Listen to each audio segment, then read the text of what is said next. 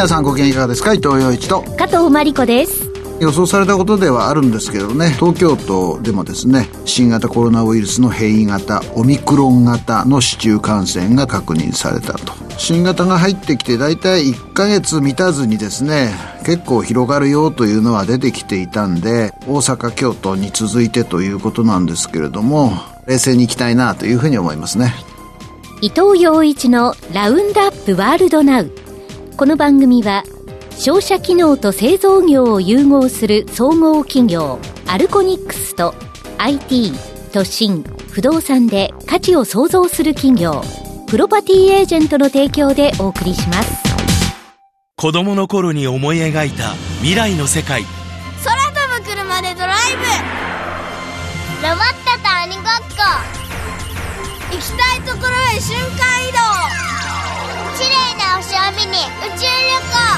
遥か遠くだった夢のような世界、少しずつ近づいているように思いませんか。あの頃の夢を今、気づけばそこにアルコニックス、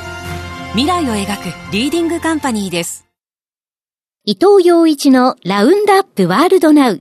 1週間の主な出来事をピックアップして伊藤さんに解説していただきます。その前に番組が選んだ今週のニュースファイルです。コロナウイルスの変異株、オミクロン型が欧米で猛威を振るっています。オランダはロックダウン、都市封鎖に踏み切り、ドイツはイギリスからの旅行者の受け入れを停止しました。重症者や死者の数は落ち着いていますが、各国とも医療体制の逼迫を懸念し、規制強化に動いています。私はね、オミクロンについては南アフリカが先進国だというふうに思ってるんで、南アフリカが何が起きてるかなというふうに思ってるんですけれども、どうもですね、あまりにも感染力が強いがゆえに想像以上の人が感染して免疫ができて、南アの一部ではですね、感染者が減ってきたと、最初ものすごく増えたところでね、というような報告もあるし、東京でも市中感染が見つかったというんですけど、まあそういうところを冷静に見ながらね、これはポイントの1のところで取り上げます。国土交通省が国の基幹統計、建設工事受注動態統計を書き換えていた問題で、国交省は2018年度より前の調査表を破棄していました。書き換え分を含めて原本がなければ数値の復元は困難で、 GDP を再推計する作業への波及は避けられず、国の統計への信頼が損なわれる恐れがあります。日本国民が政府の発表する統計に疑念を抱くだけじゃなくて、国際的にもですね、 IMF とか世銀とかね、それぞれ成長率見通し出してるじゃないですか。一体日本の統計って信頼できるのかと。まあ私この番組でよくね、鉛筆なめなめって中国の統計を揶揄するんだけど、人事じゃないなと。原本なくしてんですよ。ありえないと思いますよね。日銀が発表した7月から9月期の資金循環統計速報で、今年9月末時点で個人が保有する金融資産が1年前と比べてプラス 5.7% の1999兆8000億円と過去最大を記録したことが分かりました。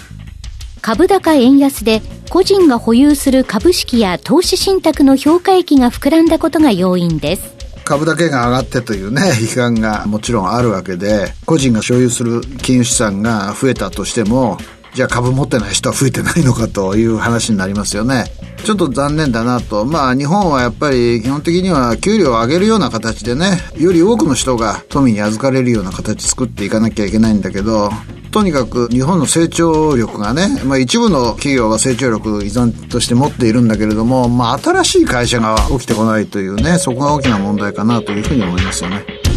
中国の中央銀行である人民銀行は、優良企業に適用する貸出金利の参考となるローンプライムレートを 0.05% 引き下げました。中国の利下げは1年8ヶ月ぶりです。消費の伸び悩みや不動産開発の停滞で景気の停滞感が強まっており、金融緩和を強化します。アメリカが上げるときに中国が下げるという方向性がね、見えてきてる。まあなぜかというと、まあ一つはやっぱり新型コロナウイルスをどう考えるかということだと思いますよね。中国はゼロコロナということを言ってですね、最近ではシーアンがそうなんですけれども、230いくつかの感染例が見つかったらですね、ほとんど都市封鎖に近いことを始めたんですよね。シーアンってのはでかいですよ。1300万ぐらいね行って、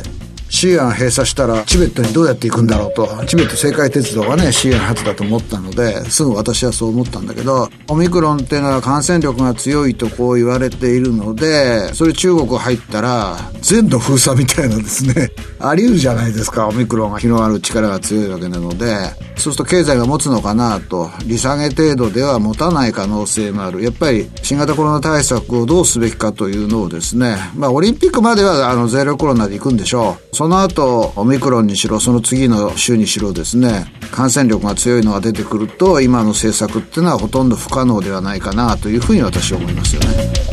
今年夏に開催された東京オリンピック・パラリンピックの運営経費について、大会組織委員会は総額が1兆4530億円の見通しになったと発表しました。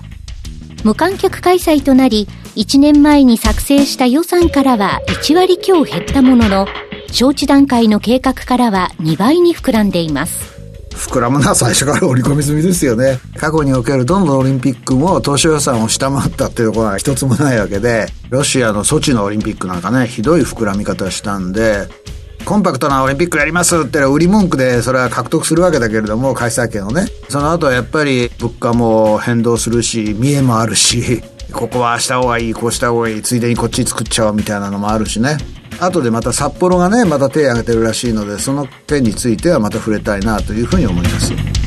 ヤフーは2023年度までに全社員およそ8000人を再教育し、全員が業務で AI 人工知能を活用できるようにします。統計解析など高度な技能を習得してもらい、新サービス創出や業務の効率化を図ります。日本企業が企業刷新をしようと思ったらこれしか方法ないんじゃないですかね。どんどん新しいことを覚えないととてもついていけないわけですよね。従業員の知識の更新っていうのをしとかないと、どんどん知識劣化するというところがあるわけです。ヤフーさんはね、ある意味壮大な実験をすると。アメリカの企業ってね、僕ニューヨークに住んでたからわかるけど、だいたい3年か4年でほとんど社員入れ替わりますよね。だから入れ替わるってことは新しい能力を持った人が入ってくるということなので、アメリカの企業って人事システムから言ってほとんどほっといても刷新するんですよ。日本は相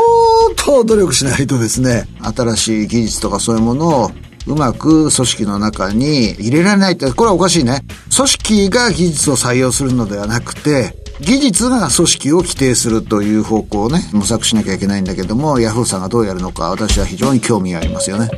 ホームセンター最大手カインズは、東急不動産ホールディングスの子会社で雑貨店を展開する東急ハンズを買収すると発表しました。最近ね、どうも山田電機さんが元気がないなと、店閉めたりしてね。で、あれも郊外の店が都心に攻め込んだという形なんだけども、カインズさんね、どうだろうなというふうに思ってますよね。カーボンニュートラル、温暖化ガスの排出実質ゼロへの有力な手段とされる空気中から直接二酸化炭素を回収する DAC、 ダイレクトエアキャプチャーが実用段階に入りました。スイスやカナダのスタートアップが大規模プラントを稼働・建造しているほか、国内でも IHI や三菱重工業などが実証プラントを設置します。これはですね、私もそういう手があったかというふうに思ったんで、ポイントの3のところで取り上げたいと思います。今週のニュースファイルでした。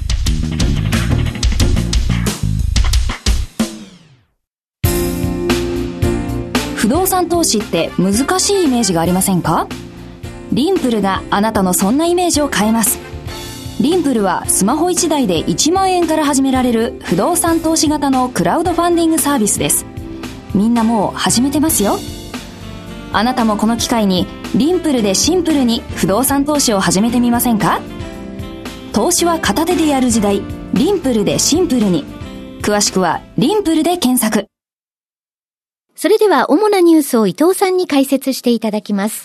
はじめはコロナウイルスの変異株オミクロン型、欧米で猛威を振るっていますが、国内でも大阪、京都、東京で市中感染が確認されました。オミクロンについてはですね、デルタの時とはまた違った恐怖心が世界に走っているわけですよね。重症者とかですね、入院者というのはあんまり増えてません。それは1日の感染者が10万人に達したイギリスでもそうなんです。ただあまりにも感染力が強いがゆえにですね、例えば病院の先生とか看護師さんとかがですね、入院して病院が機能しなくなるというようなことが起きているわけですね。はい。だから感染力が強いっていうこと自体は、それ自体が確かに脅威です。なぜだったら同じような症状をもたらすにしても、例えば基礎疾患があるような人がですね、オミクロン株に感染したら、それはそれで体調が悪くなってですね、入院というような事態もあり得るわけですよね。だから各国政府がヨーロッパ中心にですね、オミクロンって警戒感を強めているのは理解できると思います。ただ難しいのはですね、じゃあオミクロンを広げないために厳しい行動規制すべきかどうかという議論になってくると、ここは意見が分かれるところなんですよね。クリスマス後の規制強化というのを示唆しているんだけれども、イギリスのジョンソン首相はですね、クリスマスはやっていいよと、今まで通りやりましょうよという。ねえ、それは政治家としての苦渋の判断なんだろうけど、イギリスの感染症の専門家は今すぐ規制強化しろとこう言ってるわけですよね。日本もですね、同じような問題に直面する可能性があります。はい、デルタは感染したらかなりひどいことになるので感染しないようにっていうのが一番強かったんだけれども、オミクロンはあまりにも感染が広がる速度が速いので、感染しないようにしようって言ったらですね、社会生活規制する必要があるんじゃないかという議論になってくるんですね。で、そうすると大部分が無症状か軽症で一種の風邪みたいに通過する普通の人にとってはですよ、もののためにじゃあ経済活動をそんなに制御するのがいいのかどうかっていう議論もあるわけですよ。この迷いというのは日本の感染症の専門家の間でもですね、かなり見られるんですよね。尾身さんが木曜日だったかな、久しぶりに我々の目の前に現れて、帰省とか年末年始の会合はよく考えて慎重にって、よく考えて慎重にってようわからんなと。でも感染対策は徹底してやってほしいと。お、そうなのかと。でもそしたらじゃあステイホームしてればいいのに、いやそこまではしなくていいかもしれないって、要するに何言ってるかよくわかんないわけですよね。はい、つまりね、尾身さんのような方でもオミクロン株ってのは一体どういう株なのかってのはわからないわけですよ。正確にはね。はい。だから重症化は今のところ軽いっていう統計がオミクロン先進国のですね、イギリスとか南アフリカから出てきてるんだけども、じゃあ本当にそれでいいのかと言ったらですね、じゃあオミクロンが広がって基礎疾患がある人が死んだら誰が責任取るんだっていう議論になるわけですね。で、僕よく思うのはですね、例えば日本でもまだ交通事故で1年間に2000数百人の人が死ぬじゃないですか。はい、でも誰も車社会やめようとは言いませんよね。車は走り続けていて事故とか起こるわけですよ。で、そうするとあらゆる問題が起こることについて費用対効果という考え方は残念ながら成り立ちうると。だって交通事故をゼロにするためにはですね、車止めたって交通事故ってあり得るわけですね。馬車にひかれたとか昔あるわけだから、だからそこはなるべく少なくする努力はするんだけど、でもそれによって人間が生活を持続することができなくなるようだったらそれは良くないよね。だってインフルエンザだってね、アメリカなんかもう万の単位で死者毎年出してるわけだし、日本でも相当な方がお亡くなりになるという、風邪でも同じことですよね。そうですよね。だからまあそういう意味で言うならばですね、オミクロンをどう考えたらいいのかっていうのはまだこれからの問題なんだろうと思います。専門家はですね、例えば今の今になっても新型コロナはどっから出てきたのかについて議論してるわけですね。多分ずっとこの人たちは議論してるんだろうなと。マーケットを見ている人間なのでね、例えば今週木曜日のニューヨークのマーケットなんかね、やっぱり南アフリカやイギリスから来たオミクロンはそれほど深刻化しないんだよと、重症化もデルタほどにはしないんだよっていう材料を手がかりにまた結構続進したりしてるわけですよね。今日の東京はそうは言ってもみたいなね、オミクロンの市中感染始まったよ日本でっていうことでちょっと頭が抑えられているんだけども、結局ね、我々はじゃあどこに自分の行動規範を見つけてマーケットがどう判断するかっていうのを見ていかなければならないということだと思います。よく考えるんだけど、まあオミクロンは一回入ってきたら欧米人のような体質をしていたらです、日本人がね、はい、まあ日本人がファクター X 持ってるとも言われているので分かりませんけれども、感染力強いじゃないですか。僕はね、あ、じゃあ俺どうするんだろう。あ、今までと全然変わらないなっていうのは私のね。それは空気感染しようがしまいが、やっぱり放送局に来て放送はしなきゃいけないわけだし、やらざるを得ないことはいっぱいあるわけですよ。もしかしたらオミクロンが広がり始めたら感染するかもしれないけれども、可能性としては9割9分死ぬことはないという可能性にかけて生活するしかないわけですよね。で、多分それは大勢の方がそうだと思います。やっぱりオミクロンが怖いから会社行かないっていうのもね、それはありかもしれないけど、そらさすがにね、やっぱり人間というのはウイルスと共存しながらここまで来て、ウイルスに助けられて今の人間の機能を獲得したっていう面もあるということは、いろいろな記事が指摘している通りなので、そうすると、備えをどうするかと言われてもですね、いや今まで通りですよと、冒頭でも言いましたけどね、外から帰ったら手を洗って、20秒洗うんですよ。だからアプローチが監視してるわけですよ。お前20秒洗ってねえぞとか言ってね、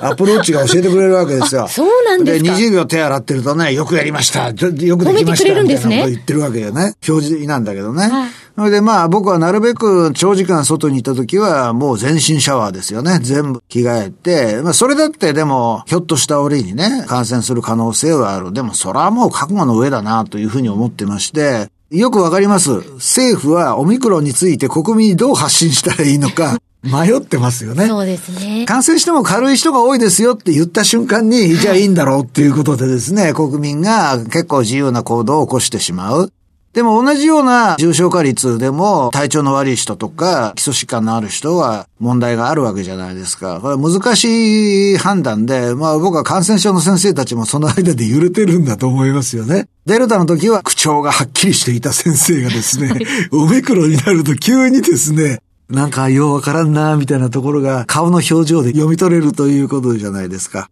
だからまあそういう意味で言うならば基本的な対策は変わらないというのと、まあ僕ちょっと思ったんです、最初ちょっと言ったんだけど、南アフリカでオミクロンのね感染者が減ってきてるって、そりゃそうだよなと、あれだけの勢いで感染が広がったら免疫できちゃいますよ、大勢の人のね体内にね、はい、で免疫できたらその人はオミクロンには感染しないと、しばらくですよ、抗体ができている強い間はね。で、問題はじゃあオミクロンじゃない新型コロナウイルスの株が出てきた時にどうなるかという話になってですね、それは来年の春ぐらいかもしれない。だからもうこの戦いは結構続くんだけど、新型コロナという範疇のコロナウイルスが導き出している病気について言えば、人類ね、長く付き合ってきているわけで、そういう意味ではですね、よっぽどひどい空気感染の状態にならなければ対応できるし、数回前に言いましたね。ウイルスの戦略として人間宿主をね、襲っちゃうのがいいのか、宿主をなるべく傷つけないで広がったらいいのかっていうのは、ウイルスの生存戦略としてはどちらかというと私は後者の方が賢いんだろうと思います。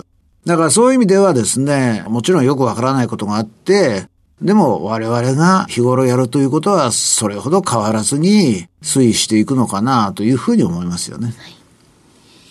次は今年行われた東京オリンピック・パラリンピックの運営経費が総額1億4530億円の見通しになったと発表されました。東京五輪についてはいろいろ評価があるところだと思います。私はね、石原さんが東京五輪って言い出した時から、これは彼にとってのプロジェクトの面が強いなと。まあ政治家はね、あの人が言い出してなんかでかいことが行われたみたいなところやっぱり欲しいわけですよ。レーゾンデーテルとしてね、自分が統治をした時にこんなことやったんだよみたいなね、レガシーを作りたいんですよね。札幌五輪は誰が言い出したかよく知りませんけれども、今ね、北海道全体が人口減り始めたりしていて、札幌はずーっと北海道全体から人口を集めてきて人口増えてたんだけど、札幌でも人口が減り始めるような事態になってきてね、札幌としては多分危機感があるんだろうと思います。で、もう一回オリンピックやって札幌を世界に知らしめようと、で、観光客も誘致しようと、まあいろいろ狙いがあるんだろうと思います。東京のオリンピックはですね、スタートした時から随分いろいろ概念が変わったですね。最初は東北支援だとか言ってたのが、はい、そのうちコロナに打ち勝った証としてみたいになってですね、ぐらぐら揺れるのはけしからんなというふうに思うんだけども、札幌、市民の方々が賛成し、税金の持ち出しがそれほど多くない。競技場はまだかなり残ってるじゃないですか。はい、私もジャンプ台をね、見に行ったりしましたけど、まだ立派に立っているんで、そういう意味ではおやりになるのもいいんじゃないでしょうかと。でもなんか中国と日本だけでオリンピック開催をですね繰り返してるようなね印象があって、世界の国は結構オリンピックもうええやと言い始めていて、なぜかというのは考えてみる必要があるのかなと、いうふうに思いますよね。そしてカーボンニュートラル、温暖化ガスの排出実質ゼロへの有力な手段とされる DAC、ダイレクトエアーキャプチャーが実用段階に入りました。今週の日経新聞がね、大きく取り上げてて、そういう方法があるんだというふうに思いました。ダイレクトエアーキャプチャーということでね。面白いですね。直接空気をキャプチャーして CO2 取り出すみたいなね。今、世界の流れじゃないですか。カーボンニュートラルっていうのがね。でもカーボンニュートラルでは今まで出しちゃったカーボンは残るわけで、カーボンネガティブまでですね、行こうという話も世界のあちこちでは聞こえてくるわけですね。CO2 について言うとですね、現在の世界の年間排出量はですね、約300億トンということなんですよね。で、日経さんが書いている、今 DAC について稼働している19施設を足してもですね、CO2 回収量は約1万トンと、300億トンに対して話にならんだろうと思うんだけれども、技術を改善していけばですね、だいたい年間約1億トンまで拡大するですね、これ2040年って相当先の話なんですけれども、出てくるということなんですよね。で、僕よく BS の番組を見るとですね、地球温暖化に関する番組が全番組の1割ぐらいあってですね、例えばロシアの永久凍土が溶け始めて大量の CO2 が大気に吐き出されるっていうようなね、じゃあ俺たちどうすりゃいいんだよと思ってたんだけども、この DAC はそうは言っても希望はあるよねというところがですね、指し示してくれているのかなというふうに思います。注目されるのは日本の企業の中でもですね、そんなにめちゃめちゃ先頭走ってるわけじゃないけれども、IHI やですね、三菱重工業などから実証プラントを設置するところまで来ているということなんで、これは世界に遅れるというよりも、これを商売にうまく結びつけてですね、地中に埋める案とかですね、他の材料に使っちまおうというのはいろいろあるらしいんで、これがうまく稼働し始めたら相当有力なですね、カーボンネガティブの材料になると思うんですよ。我々にまだ馴染みのないダイレクトエアキャプチャーというのをですね、頭の中に残して、なるべくそれが早く成果を出せるような方向に発展するといいなというふうに思いますよね。今週のニュースファイルでした。子供の頃に思い描いた未来の世界。空飛ぶ車でドライブ。ロボットと鬼ごっこ。行きたいところへ瞬間移動。綺麗な星を見に宇宙旅行。遥か遠くだった夢のような世界。少しずつ近づいているように思いませんか？あの頃の夢を今。気づけばそこにアルコニックス。未来を描くリーディングカンパニーです。今週のここを見てきた、これを見てきたのコーナーです。伊藤さんに最近の街歩き、食べ歩き、旅の印象について語っていただきます。今週はね、もうデパートあっちこっち探しまくりました。何をお探しだったんですか？というのはね、僕この番組の写真撮影でもたまに履いてると思うんだけど、赤いズボンが好きで、赤いズボンが好きで、それがね、相当使って古くなったので、新しいの欲しいなと思ってですね、そんなデパートに行けば売ってるだろうと思って行ったら、インコテックスっていうメーカーのね、ズボンが好きで、それの赤を探したんだけど、ないんですよ。ないんですよ。で、インコテックスはね、丸の内の中通りにもお店があって、そこに行ってもないんですよね。それで伊勢丹に2回ぐらい行って、また中通りにも伊勢丹あるじゃないですか。丸の内中通りにね。ないと。それでね、そうだ。郊外のデパートに行けば、ちょっと崩れた色の、崩れたって、赤のね、ことなんだけど、高島屋行ったのね。双子玉川の高島屋ね。はい、したらね、あったんですよ。でもインコテックスじゃなくてポロのやつがあってね。でも、お客さんすいません。お客さんのサイズは今、当店にはなくてですね、都内に3本だけありますって言われて、どこにあるのって言ったら、その中にね、新宿伊勢丹がありますって、こう言うんだよね。で、その日の朝、僕新宿伊勢丹に行って、一生懸命探してたんだけど、デパートって種類がないものは、結構倉庫の中に引っ込めて店頭に出さないらしいんですよ。そうですね。高島屋さんのポロの店がね、いや、あることはあるんで、今売れてたらもう諦めていただくしかないんだけど、多分店頭にないんですよって言われて、それでね、じゃあ聞いてみてくれるって言ったらね、いや、今繁忙期で電話が繋がらないんですよって、高島屋のポロのね、方が言い出して、もうじゃあ俺どうせ二子玉川だから新宿の方に帰るから、はい、もう俺行くわ、つって、そしたら今度大渋滞にはまってですね、たったズボン一本買うのにこれかよ、と思って、年末ね、すっごい車混んでんですよ。で、やっと夕方ね、新宿の伊勢丹に着いたら、あったんですよ。売れてなかったのね。よかったですね。あったの。うん。だからね、前から分かってたんだけど、ネットって、ブワーっと何百種類でもアップロードして、お客さんに見てもらえるわけじゃないですか。はい、でもデパートって、売り場がみんなあって、その売り場には何本の実物を並べられるかっていうのは限界があるわけですよね。で、かつ最近はですね、バッグを売ってる店がそうなんだけど、これ店頭みたいなね、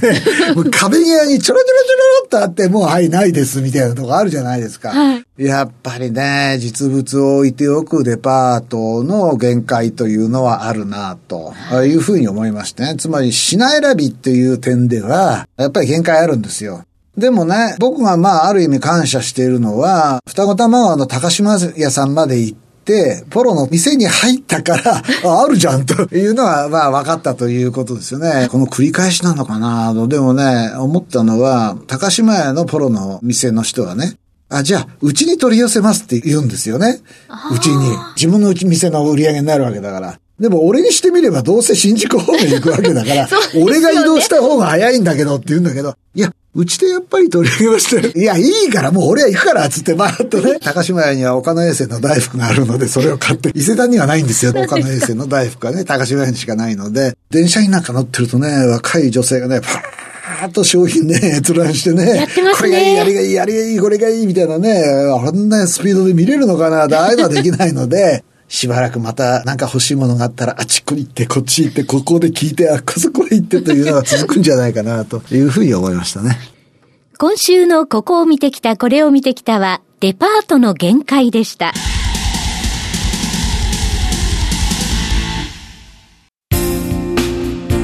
不動産投資って難しいイメージがありませんか？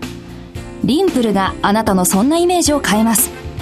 リンプルはスマホ1台で1万円から始められる不動産投資型のクラウドファンディングサービスです。みんなもう始めてますよ。あなたもこの機会にリンプルでシンプルに不動産投資を始めてみませんか？投資は片手でやる時代、リンプルでシンプルに。詳しくはリンプルで検索。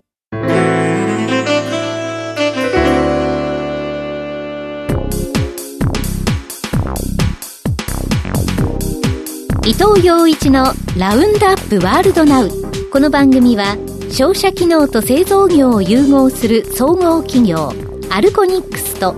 IT、都心、不動産で価値を創造する企業プロパティエージェントの提供でお送りしました。今週ね、私そうなんだと思ったのはですね、中国の大手自動車メーカーであるね、中国第一汽車集団がですね、 JR 難波駅前に販売店を開いたと。何を売るかというと、高級車ブランド後期の各車種をですね、販売すると。おー、来た来たと思ってですねでも売ってる車が後期だからなと赤い旗っていう意味ですよ、後期ってね。日本に住む中国人にね、売ろうということらしいんですよ。この番組でよく言ってるんですけど、テスラの新車が出たら必ず伊藤忠の前に行ってですね乗せてもらってるんで、大阪行ったらですね、中国製のね、乗用車に乗ってみたいなというふうに思います。というわけで、伊藤洋一と加藤真理子でした。アテブレーベットブリガード。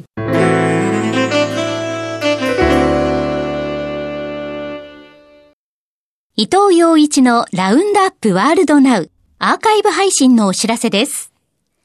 番組は放送終了後、過去1ヶ月分をポッドキャストで配信していますが、これより前の放送分はスマートフォンアプリaudiobook.jp の聞き放題プランで有料でお聞きいただけます。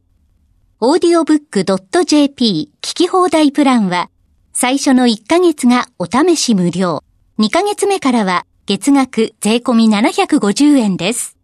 詳しくは、伊藤洋一のラウンドアップワールドナウ番組サイトをご覧ください。